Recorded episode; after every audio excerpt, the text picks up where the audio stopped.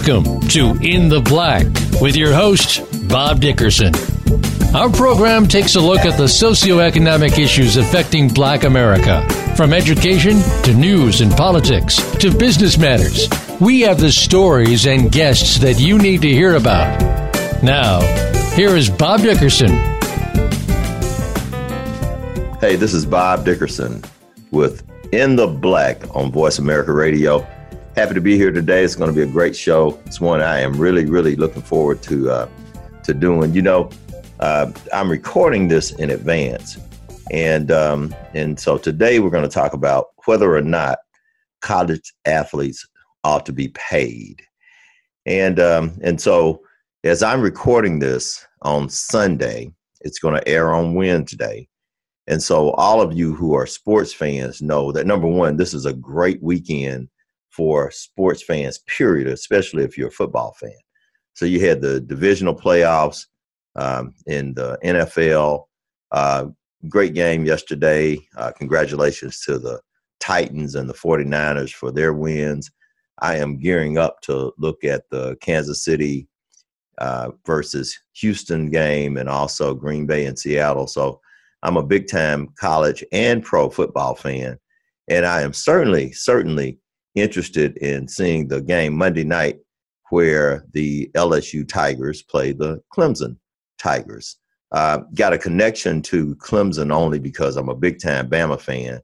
And uh, as you know, uh, Dabo Swinney, who played at Alabama in on their 92 championship team, uh, is a coach at Clemson. And Clemson has a chance to win three out of the last four college football championships, which I think is commendable. So, congratulations to them. Uh, as many of you know, I am in Alabama, so I am an Alabama fan. Roll Tide. We came up a little short this year. Uh, our defense was not as good as it's been in the past. Uh, Bama will regroup. I was just happy uh, last night as I, as I was watching the NFL play to see um, to see Derrick Henry, a former Bama player and Heisman Trophy winner, have a huge game, and also to see uh, Marlon Humphrey, who plays for the Ra- Ravens, and, and of course Mark Ingram, another Bama Heisman Trophy winner. And so there were a couple other Bama players on those rosters. So, so roll tide anyway. Uh, not our best year, but and so so that game will have been seen on uh, on ESPN on Monday night. It would have had millions and millions of households tuning in. And and the fact of the matter is, when you really look at big time college sports, big time college sports, football and basketball, there's a lot of money being made. As a matter of fact, you can look at the dollar amounts in billions with a B. And when you take the cumulative effect over years, it ends up being trillions with a T. And so, in this multi billion dollar, conservatively speaking, multi billion dollar industry, the there are a lot of folks making money. Uh, I think the coach of Alabama, his salary is about eight million from the school. He's the highest paid person in the state of Alabama, and I, you know, I think he he deserves it. I'm not going to take any money from him. Uh, Texas A&M, which is coincidentally the richest program the, the in terms of revenue generation they're generate, generating more revenue than anybody else. Texas a&m, A&M. they hired jimbo fisher. Uh, they're paying him i guess a 75 or 80 million dollar contract. And so so i can go on and on. And the fact of the matter is that the coaches are getting paid head coaches assistant coaches trainers team doctors et cetera, et cetera. The colleges themselves are making money. Uh, as a matter of fact, I've looked up some stuff that uh, has indicated that uh, that actually it is good to have a great sports program, especially a great football team, because that enhances a college's ability to uh, to to get students, to recruit students, and so you know having that image, being on TV, uh, being a college that's seen uh, as being progressive in the athletic space is also a way of uh, keeping people interested in attending. And so we can go on down the line because it's not just the coaches and the administrators and the colleges that are making money. You look at the TV executives, but you can even get down to the fact that sports officials are getting paid, uh, the parking lot attendants are getting paid, the folks that are running the concession stands are getting paid, the people in your sports information offices are getting paid, and the product, the product, the talent, the people that you come to see play are the ones who are not getting paid. And that is arguable. Uh, you'll have a lot of people who will say, well, they are getting an education. And, uh, and that is true. They do have an opportunity to get an education. But getting an education is not the same as benefiting from the revenue that you're generating for your employer. And so I think it's really important that we we have a conversation about uh, should college athletes be paid. There are pros and there are some cons, and, and we want to uh, to look at all of them. And so TV, uh, the NCAA, um, as all of you know, is a nonprofit organization. It's a nonprofit organization. Uh, it it runs college athletics. Uh, it takes in close to eight billion dollars a year according to a um, to a Business Insider report, there are 24 schools that make at least 100 million annually from their athletic departments. Pause for a moment and think about that. 24 schools that make at least 100 million dollars annually from their athletic departments. Uh, I mentioned earlier that uh, the two Texas schools, even though they are not uh, potentially and um, not always vying for championships they're the biggest ones texas a&m and, and, and texas is right behind them but 100 schools are generating that kind of income from their athletic programs that's a lot of money i don't have to tell you that is a lot of money any way you slice it any way you dice it any way you look at it making that kind of money, generating that kind of revenue is important. Here's what is even more impressive as I look at it. Not only are they generating significant amounts of money, a lot of it is profit.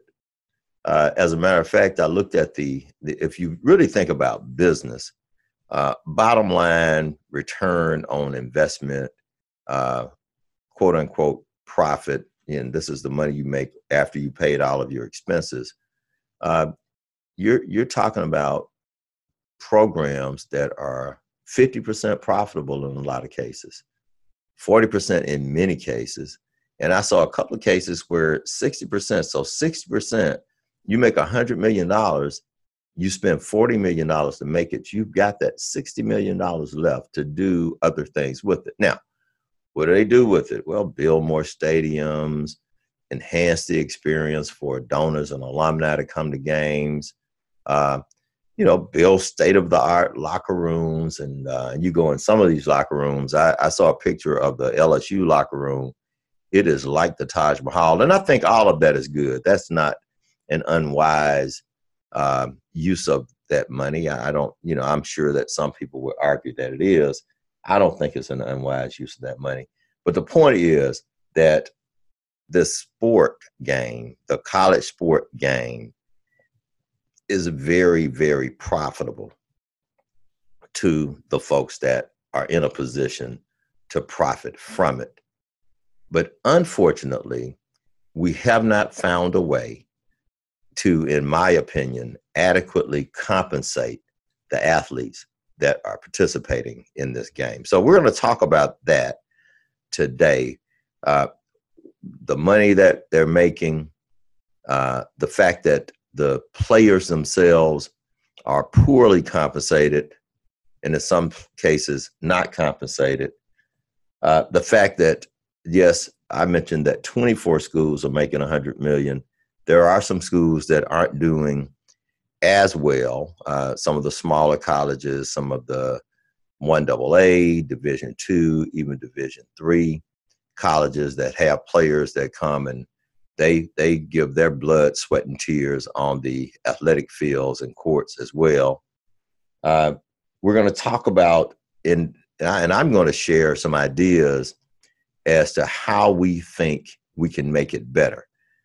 I am not the only one who's thinking about this. Uh, in California, just passed a law. They are going to compensate their athletes uh, a lot better than they have in the past, and in ways that other states have not yet adopted. I think we'll see a trend.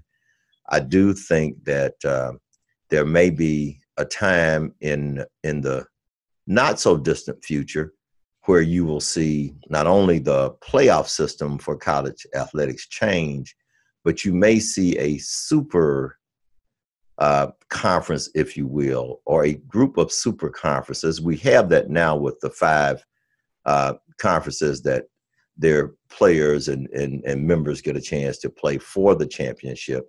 A couple of folks outside of a conference may have a chance to do that from time to time. Notre Dame being that one exception. But but when some of these super conferences may actually break away from the NCAA so that they can establish their own rules.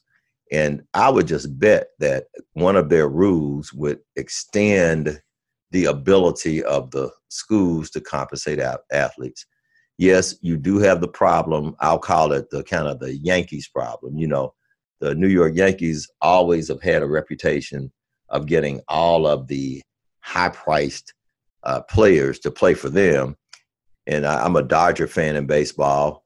The Dodgers have done the same thing, hadn't paid off as much for them because uh, the Dodgers still hadn't won a World Series, even with the highest or one of the highest payrolls in baseball. Uh, but but yes, there is a there there is the fear that the better players are going to go where the better compensation is going to be. And one of the things that I haven't figured out, and I'm going to advance some theories as to how to make this work, but what I haven't figured out is to how to make it even across the board, even for the colleges that are members of those super conferences. The SEC, for example, Vanderbilt would not be able to attract, and it doesn't now, and it wouldn't then be able to attract the same athlete as an Alabama, Auburn, or Georgia. So, so we have to grapple with that. The one thing that that I want to express though is that we need to find a fairer way to compensate athletes financially. The education piece is great, but we do have to have financial compensation for our athletes. So stick around. We're going to have that conversation today. You're listening to In the Black on Voice America Radio Network. This is Bob Dickerson.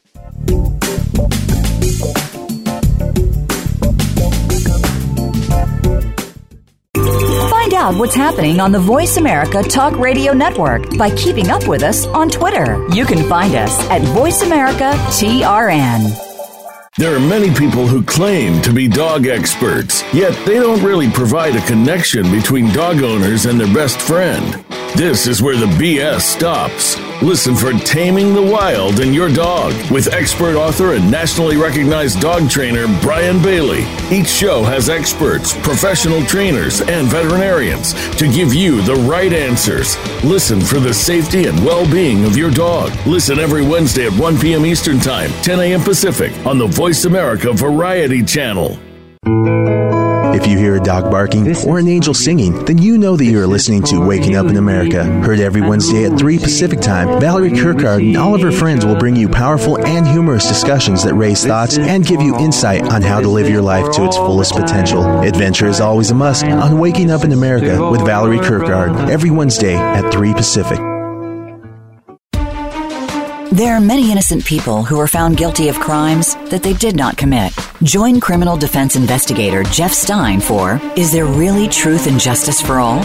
Each show, we'll discuss the problem, and it is a problem. The fact that because of incompetent investigations and a poor judicial system, anybody can become a victim. Can we fix this? Tune in to find out. You can listen Wednesdays at 11 a.m. Eastern Time and 8 a.m. Pacific Time on the Voice America Variety Channel. Voice America Network proudly presents The Catherine Zox Show for women, men, children, and families. Catherine magically combines her compassion, experience, and talent to bring listeners a show that's upbeat, informative, and yes, a little sassy. Tune in every Wednesday at 7 a.m. Pacific Time, 10 a.m. Eastern to The Catherine Zox Show on the Voice America channel.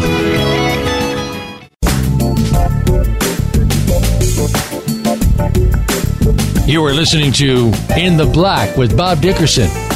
If you have a question or a comment about the program, please send an email to Robert B. Dickerson Jr. at gmail.com.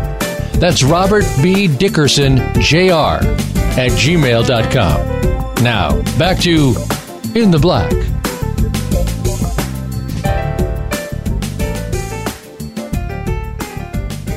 Hey, this is Bob Dickerson. You're back on In the Black on the Voice America Radio Network we are talking about whether or not big time college athletes ought to be paid.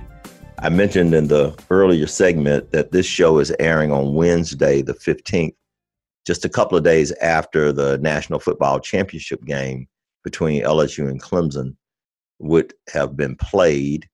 I've got mixed emotions about who I'm pulling for in that game. You know, you want to pull for an SEC team. I'm an Alabama fan. But Dabo Swinney, who was the coach of Clemson, actually was an Alabama player. But if Clemson wins, they're doing something phenomenal, uh, winning three out of the last four championship uh, NCAA football championships. And boy, they beat the tide down last year. So I don't know. I'm having a difficult time trying to pull for Clemson. But yeah, this argument about whether or not the athletes that are playing big time college sports ought to be paid is is one that I think uh, that you have to respect both sides. Uh, I, I, will say I am for paying them, and I will tell you uh, in probably the next segment my formula for paying these athletes. It's a little bit different from the ones that I've heard I, have I've learned uh, throughout my years that I can't say that I made it up because every time I think I made something up, I find out somebody else has the same thought. I, people kill me when they say, "Oh, they're going to steal my idea." Well, folks probably already had that idea too. You're not the only idea factory that's running around here. So tell us what your ideas are, and if somebody else had it, fine. And if you can get credit for it, good. If you can't, it's okay. But but some of the the pros, the the reasons that you might want to consider uh, outside the fact that schools are making billions of dollars and the NCAA schools are making billions of dollars off the backs of these athletes, is that paying the the athletes would actually make them healthier and perhaps more able to uh, focus on studies and, and move toward a degree. Uh, they won't have to they won't have to look for outside employment, the summer employment. Uh, they would uh, they they you eliminate this thing about them actually uh, having one player make more than another because they could sell their images. And so if you're on the you know if you're on the team at Alabama, you're not a starter. Nobody's going to buy your autograph, and so you only got ten or fifteen players that could benefit from that so you could standardize it. So everybody that letters everybody that plays everybody that contributes a certain amount of time to college athletics uh, is going to get a check uh, and going to get compensated in a way that's fairer than they are currently. Uh, another thing it would do is it would provide relief to families. Um, you know a good number of the families of some of the kids that come from um, lower income uh, communities, great athletes, families don't have a lot of wealth. Uh, even on a scholarship, the family makes a sacrifice for that child to go to college. Um, there's usually a car. Uh, you've got to have some clothes. You, you, if you're an athlete, you're guarding against being judged um, in in conflict with some of the rules. So there are things that even your family friends and others might not be able to do for you and so you're a little hamstrung so uh, hamstrung so so it really could provide some relief to the families and also uh, you know keep players from doing something that most of us naturally would do if we're able to get some money especially if we don't think anybody's going to know about it and it's outside the lines a little bit and we know we need it. We know our mothers need it. We know we got to pay gas. We want to take our girlfriend out to dinner, etc. It it just it eliminates what could be a bad situation. Uh, it's it's another incentive to play, uh, and uh, as I mentioned earlier, it could kind of stop the corruption that the some coaches and agents and you know the shoe executives that when they conspire to to to actually get in with a recruit that they think has the potential of going and making a lot of money in the pros and they want to make sure that that usually high school student likes them above you know other people and and so they start feeding uh, money to the family. Generally that's the way it's done. So so so that that that could be eliminated. Um, it would encourage the better athletes not just the ones that are going pro but uh, but other good athletes to stay in the program longer, which gives them an opportunity to earn a degree.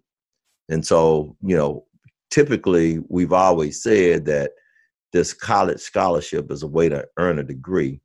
I'll put a pin in that. A lot of times, uh, some of these athletes aren't really prepared to have the full time job that playing on, say, a big time college football team uh, requires you to have. And, and trust me, in football season and beyond it, and then you got you lift weights afterwards. It's almost like a full time job. So a lot of these young men and young women aren't really prepared to have a full time job and actually get a degree within a reasonable period of time. They may not have had quite the background toward that kind of major and having a major that's going to actually uh, make them uh, good candidates for for for gainful employment after school. And so this you get a scholarship to get a degree is sort of a misnomer if you got to play sports.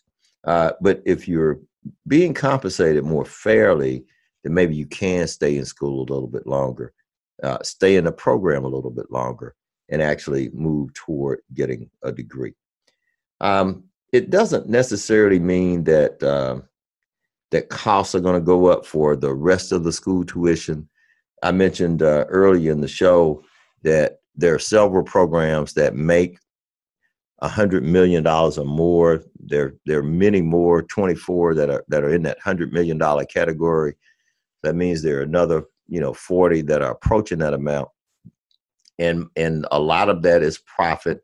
And so it's just what you do with the profit that you get from the program, reprogramming the profit could be good. Um, it it actually could be uh, a a really good thing uh, of of keeping folks in college, keeping them from doing things that would otherwise make them ineligible. Um, it would be some incentive to actually staying in there and playing in the program, uh, staying with the program and moving toward uh, getting a degree. And so those are some things that I think would be good. Now there are some there are some things that we have to concern ourselves with that would be listing on the con side. Uh, it, it blurs the line between amateur and professional sports, and that is absolutely true.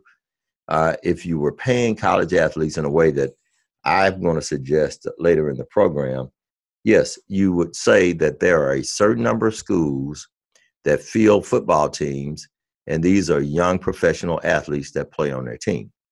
They're not the NFL professional athletes, but we know that all of them are trying to be that. Very rarely do you have a really good college uh, athlete, football, baseball, basketball, who isn't trying to take and leverage his or her athletic ability to move into the professional ranks, the professional sports ranks.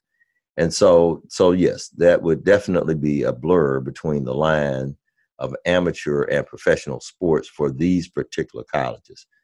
Uh, it would prioritize athleticism over academics.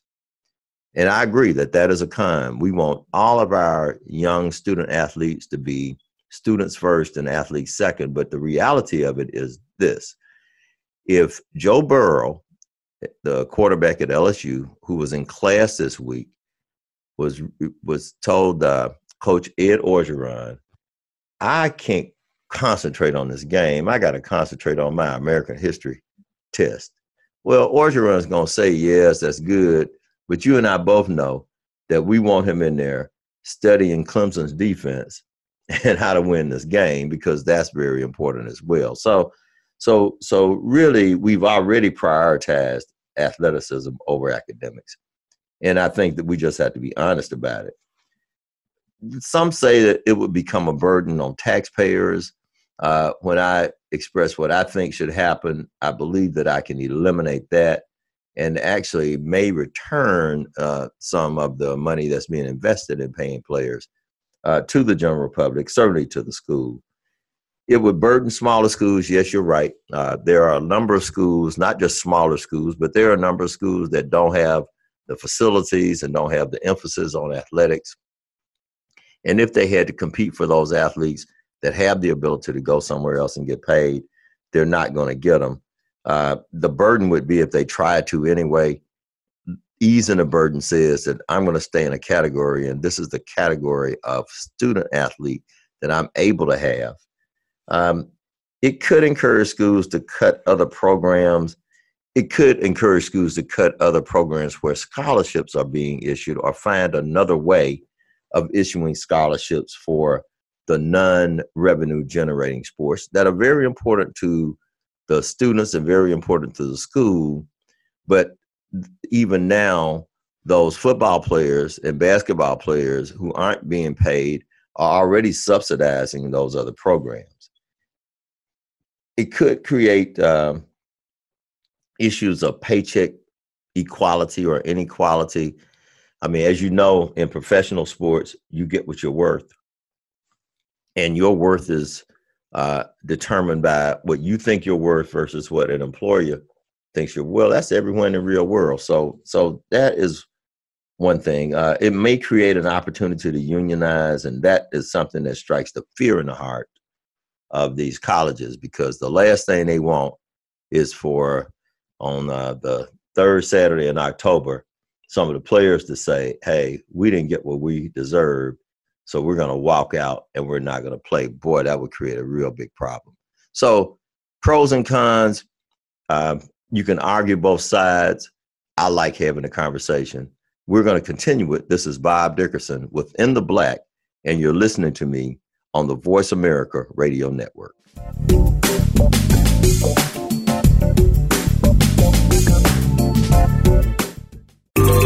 Out what's happening on the Voice America Talk Radio Network by keeping up with us on Twitter. You can find us at Voice America TRN. There are many people who claim to be dog experts, yet they don't really provide a connection between dog owners and their best friend. This is where the BS stops. Listen for Taming the Wild in Your Dog with expert author and nationally recognized dog trainer Brian Bailey. Each show has experts, professional trainers, and veterinarians to give you the right answers. Listen for the safety and well being of your dog. Listen every Wednesday at 1 p.m. Eastern Time, 10 a.m. Pacific on the Voice America Variety Channel. If you hear a dog barking or an angel singing, then you know that you are listening to Waking Up in America. Heard every Wednesday at 3 Pacific Time, Valerie Kirkard and all of her friends will bring you powerful and humorous discussions that raise thoughts and give you insight on how to live your life to its fullest potential. Adventure is always a must on Waking Up in America with Valerie Kirkard every Wednesday at 3 Pacific. There are many innocent people who are found guilty of crimes that they did not commit. Join criminal defense investigator Jeff Stein for Is There Really Truth and Justice for All? Each show, we'll discuss the problem, and it is a problem. The fact that because of incompetent investigations and a poor judicial system, anybody can become a victim. Can we fix this? Tune in to find out. You can listen Wednesdays at 11 a.m. Eastern Time and 8 a.m. Pacific Time on the Voice America Variety Channel. Voice America Network proudly presents The Catherine Zox Show for women, men, children, and families. Catherine magically combines her compassion, experience, and talent to bring listeners a show that's upbeat, informative, and yes, a little sassy. Tune in every Wednesday at 7 a.m. Pacific Time, 10 a.m. Eastern to The Catherine Zox Show on the Voice America channel.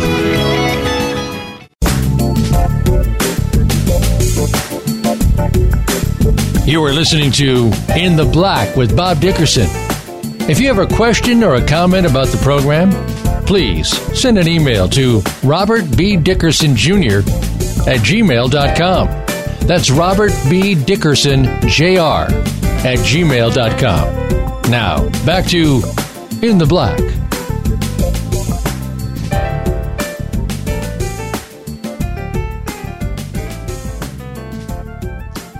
This is Bob Dickerson with In the Black. You're listening to the Voice America Radio Network.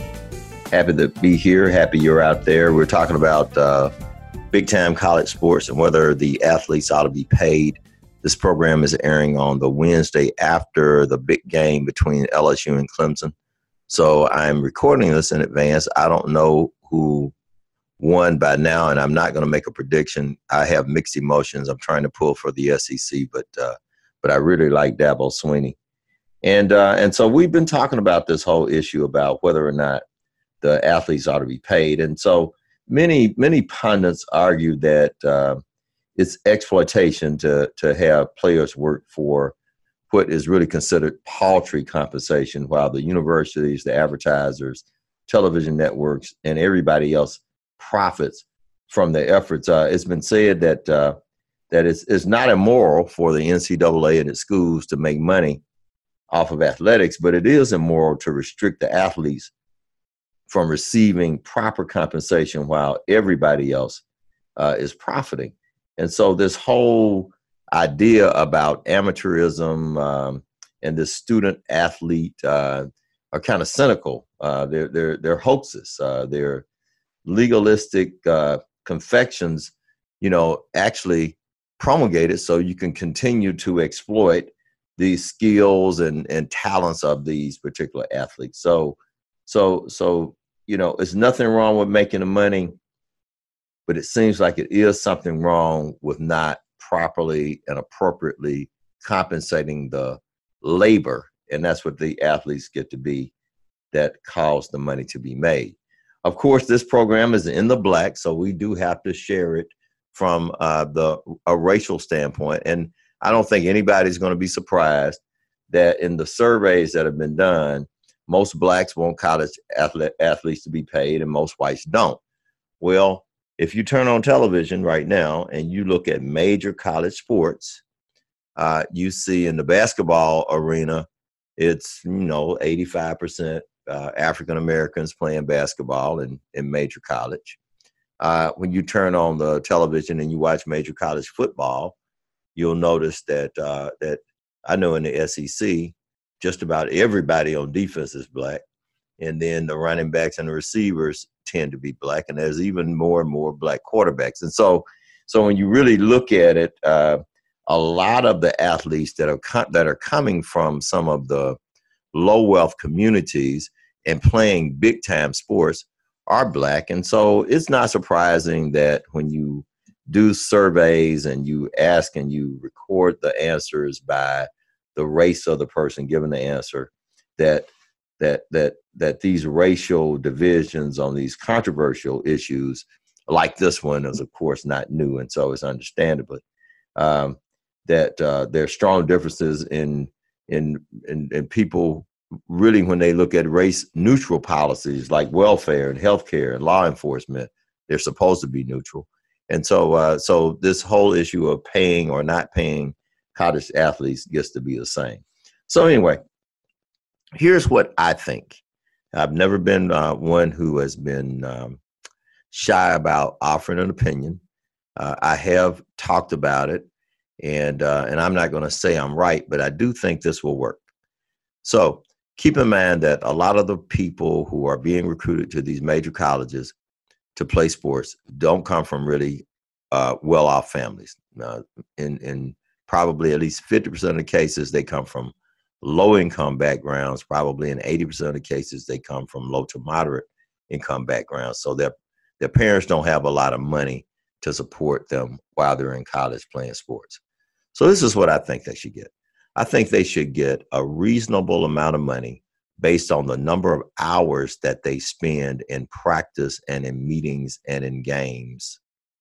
Uh, that compensation ought to be at least, and, and I, you know, we wouldn't even think about a minimum wage, but you would think about compensating them at a fairer wage. Uh, say the same thing that somebody who worked for in a significant position at a factory, uh, in a significant position at another kind of business, so that they are getting uh, adequate hourly compensation based on the time they spend at practice, at meetings, at games doing this. But I think that there's something bigger than that when you look at the amount of money that's being made. And I think this is where the big piece comes in. I believe that every athlete at a high earning major college, We've talked about the 24 that make more than 100 million. Uh, I would dare say that there are another 50 that make a lot of money based on what I think a lot of money is. But each one of these students ought to have some sort of annuity set up for them for every year they compete. Now, this isn't money that they can get while they're competing. This is money they get when their playing days are over. So, when you really look at a student athlete that gets recruited to a school like in Alabama, and they recruit, oh, 20 or so uh, new football players a year. They have some down there that are gray shirted, some that uh, aren't on full scholarship. But but those those students that come there every year they pay, there ought to be an annuity set up for them. Why? Because for 90% of them that get recruited, the end of their playing days is going to be the end of their college days. They're not going to go pro so they're not going to be compensated as professionals in the NFL and the or the NBA or Major League Baseball are. They're going to get out of school. They will have played their three to four, maybe with red shirts, five years in college. They are probably 50% likely, uh, 50% of them are likely to have a degree or have used college in a way that helps them, you know, get a good job and so I'm not worrying about, you know, trying to split those hairs. I think that all of them ought to have what is tantamount to a nest egg for having contributed their time and effort, their blood, sweat, and tears to a college or a university. And so I just think pure and simple. Uh, if you play for every year you play, you've got a sum of money, set up an annuity, that you cannot get to until you are done playing. If you you're done playing after year one, yeah, there it is. After year four, it's a bigger amount, obviously. Uh, if you were able to get a fifth year, you know, then you're going to have more money, and that will allow the student athletes or the athletes who did not make pro, who are not going to make a lot of money using their athletic abilities to have something to start their lives with because they contributed to fortunes, to making fortunes for coaches and administrators and colleges and TV execs, and the list goes on and on. They made a contribution because of their efforts. There should be something waiting for them when they walk out of school. Now, let me just take it a step further because there are some students that leave these big time universities and they go pro and they get money and they get a lot of money and uh, and and it's great. I'm happy to see them when they can walk out and sign and get you know the millions, the multi-million dollar signing bonuses. Well, those athletes that get drafted and make pro, even the ones that go and do free agencies and sign pro contracts, they don't need that annuity. That that that annuity, and so here's their opportunity to take that money that has been reserved for them, if it's $100,000, that's based on 25000 a year for four years. If it's $100,000, it's their first tax write off. And they can give that back to the college or university and help other students, whether they be athletes or not. I think if we looked at doing that and providing the hourly compensation that is reasonable for the kind of work that's going to be done, keeping in mind the profitability of the employer. And we set something up so that the ones that don't make money off playing sports for the rest of their lives or don't make the kind of money that you see people make uh, that come out and play professional sports, that they have something left. I would love to know what other people think about the idea of fairer compensation for hours spent based on the profitability of the organization that is hiring uh, these student athletes and setting up a nest egg for these young men and women so that when their college playing days are over, then they have something to walk out with, something to fall back on. I really would like to know what you think, and you can reach me. Uh, you, uh, we're on Twitter at in the black, and of course that that is spelled N T H B L K in the black. Or my other Twitter account is at B Dickerson Jr. at B Dickerson Jr. And of course, you can look me up on my website and communicate with me through that. It is www.bobdickerson.com, www.bobdickerson.com. This is Bob Dickerson. You're listening to In the Black, and we'll be back on the Voice America Radio Network after these very important messages.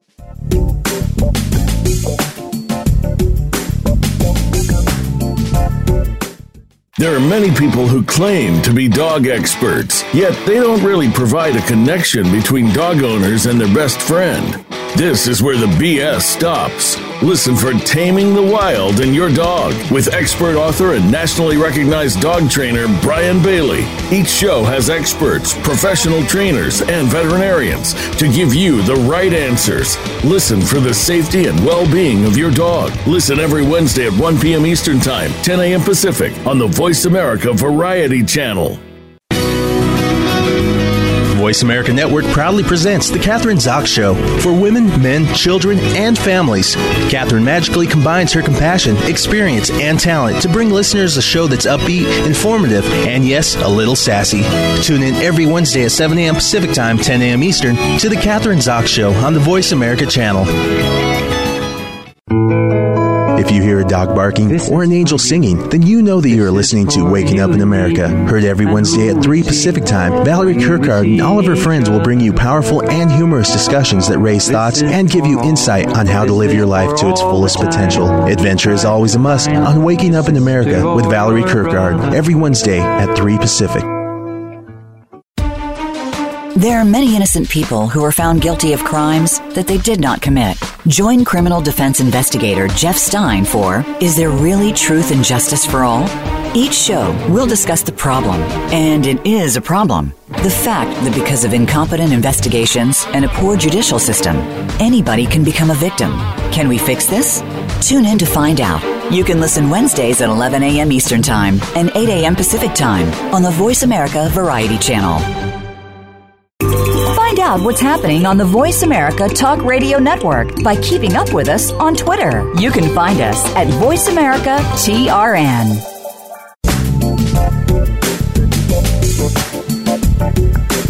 You are listening to In the Black with Bob Dickerson. If you have a question or a comment about the program, please send an email to Robert B. Dickerson Jr. at gmail.com. That's Robert B. Dickerson Jr. at gmail.com. Now, back to In the Black.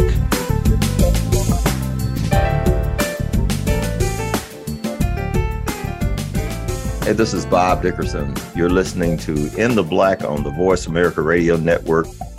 We've been having such a great time, and time really flies when you're on here just talking and having fun and and, and giving information. And hopefully, you'll find that that uh, the program is interesting and the information is important and helpful. I certainly hope that. Uh, we've been talking about whether or not to pay college athletes, and of course You've listened to my opinion. I think that they should be fairly compensated. I think that the compensation model that exists now is not quite fair. I believe that uh, the major schools in the five major conferences that make a ton of money off athletics, 24 of them make over $100 million a year off football alone, that those schools probably ought to be treated a bit differently. I think we have to rethink what is really amateurism and um, and and have to come to grips with the fact that with the money being made off athletics in these schools, that what the schools have essentially done, whether we want to admit it or not, is these are these schools are fielding teams of professional athletes or certainly semi-professional athletes uh, who represent the colleges.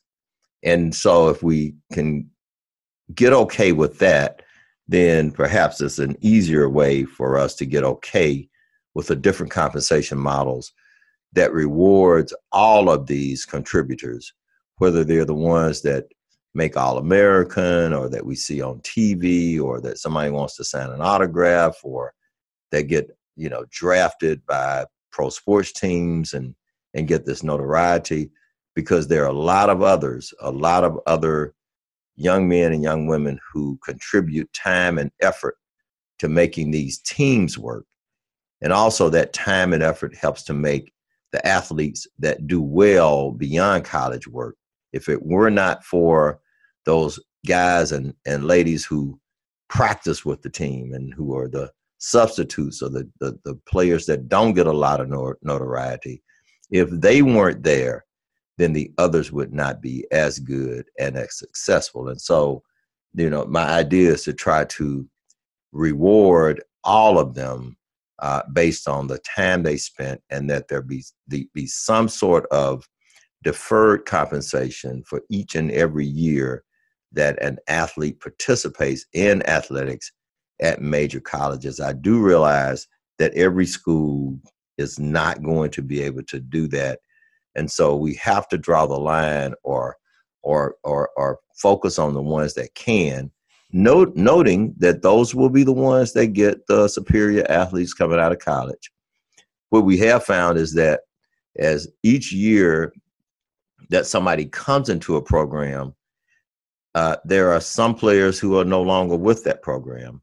And I think that those student athletes that are not as talented or not viewed to be as talented or for some reason aren't as attractive to the big time colleges, the Michigans, the Texas, the Ohio States, uh, the Southern Cals, then there are other options for them too because that talent can go down the line. And so, uh, and it doesn't say, I, have I've noticed in the paper uh, here in Birmingham, Miles College, which, which is a Division two college that probably has 1,500 students, I guess, but they got a kid that's being looked at for the NFL right now because they had a good football team. And so some players break through even when they come from, you know, some of the smaller schools. And some of the kids that don't make it at an Alabama, for example, may end up at an Alabama State or A&M or, or one of these other schools. So, so I just think that we have to look at the compensation model and make sure that these kids are rewarded for contributing to such an enormous amount of money that's being made from these colleges. So we just want you to keep that in mind uh, it, it hopefully that's something that you don't totally disagree with. Uh, and uh, and and we'd like to have that conversation, as I mentioned earlier. Uh, communicate with me at in the black. That's at nthblk or at b dickerson jr. or through the bobdickerson.com website. Speaking of that, speaking of that, you know, uh, one of the things that we do on a daily basis is we help people start, grow, and develop businesses. So I am available um, if you need me to help you. Uh, if you're looking to start a business, then you know we know we have programs and services that we can help you with. Uh, if you're in business and you're trying to grow, then we have expertise to be able to help you do that. If you're trying to access capital for your company, uh, we do that in our organization on a daily basis. And so I just want to mention that to you that we're available. You know, we consider it uh, honor and privilege to have been trained and blessed and and and and have the information to share with people who want to go into business. We think it's important that we have as many successful businesses in this country as possible because you drive employment. Uh, small businesses actually pay taxes where the big ones don't and uh, and they create character. They they sort of shape community. So anything that we can do to help someone start or grow and be successful in business, then we're anxious and and and looking for the opportunity to do that. I want to leave you with uh, with a with one tip on gaining and retaining customers. And I noticed this the other day when I visited a business, and uh, you've got to make your, especially in the retail sense, you've got to make your retail location attractive. It's got to look well organized. You don't want a customer to come in there and it's so crowded and you know, and it doesn't have any theme and and and it's just you know it's not encouraging people to want to spend money when they really can't see what they want to buy. So just a little tip. If you've got a retail establishment understand that what is on your shelf and the way the shelf is stacked uh, your point of sale items that's all part of your marketing. And if you get it right then your sales will increase i guarantee you and if you're getting it wrong, you're leaving money on the table because people are coming into your establishment and they're making a value judgment about you, your store, your merchandise. And oftentimes, if, if they don't like what they see, then the value judgment is different in a negative way. So I'll leave you one other thing uh, before we call it quits for this for this program.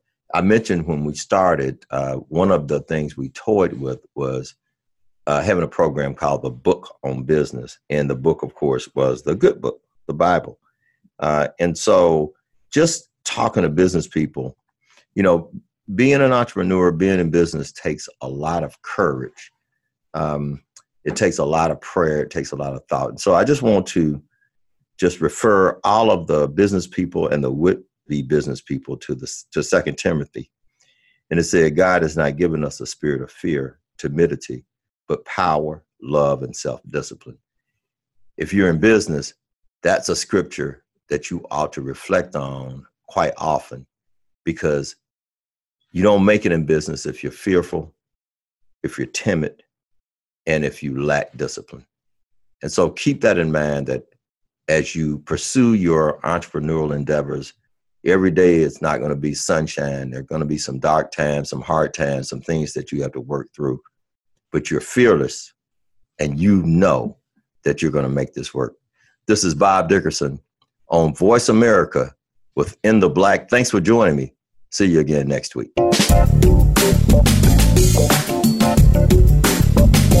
Thank you for tuning in. Please join host Bob Dickerson for another edition of In the Black next Wednesday at 11 a.m. Pacific Time and 2 p.m. Eastern Time on the Voice America Variety Channel. Have a terrific week.